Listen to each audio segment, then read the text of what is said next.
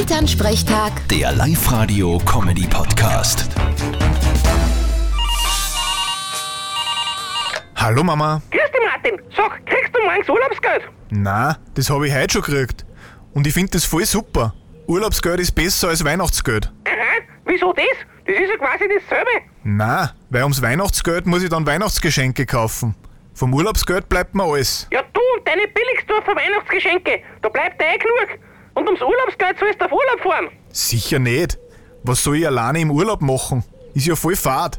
In der Sonne um dumm liegen und nix tun kann ich daheim auch. Ja, dann kannst du ja heuer mal heimkommen und uns beim Heien und beim Dreschen helfen. Ich weiß nicht, ob sie das ausgeht. Ja, was, wann hast du denn Urlaub? Das weiß ich noch nicht.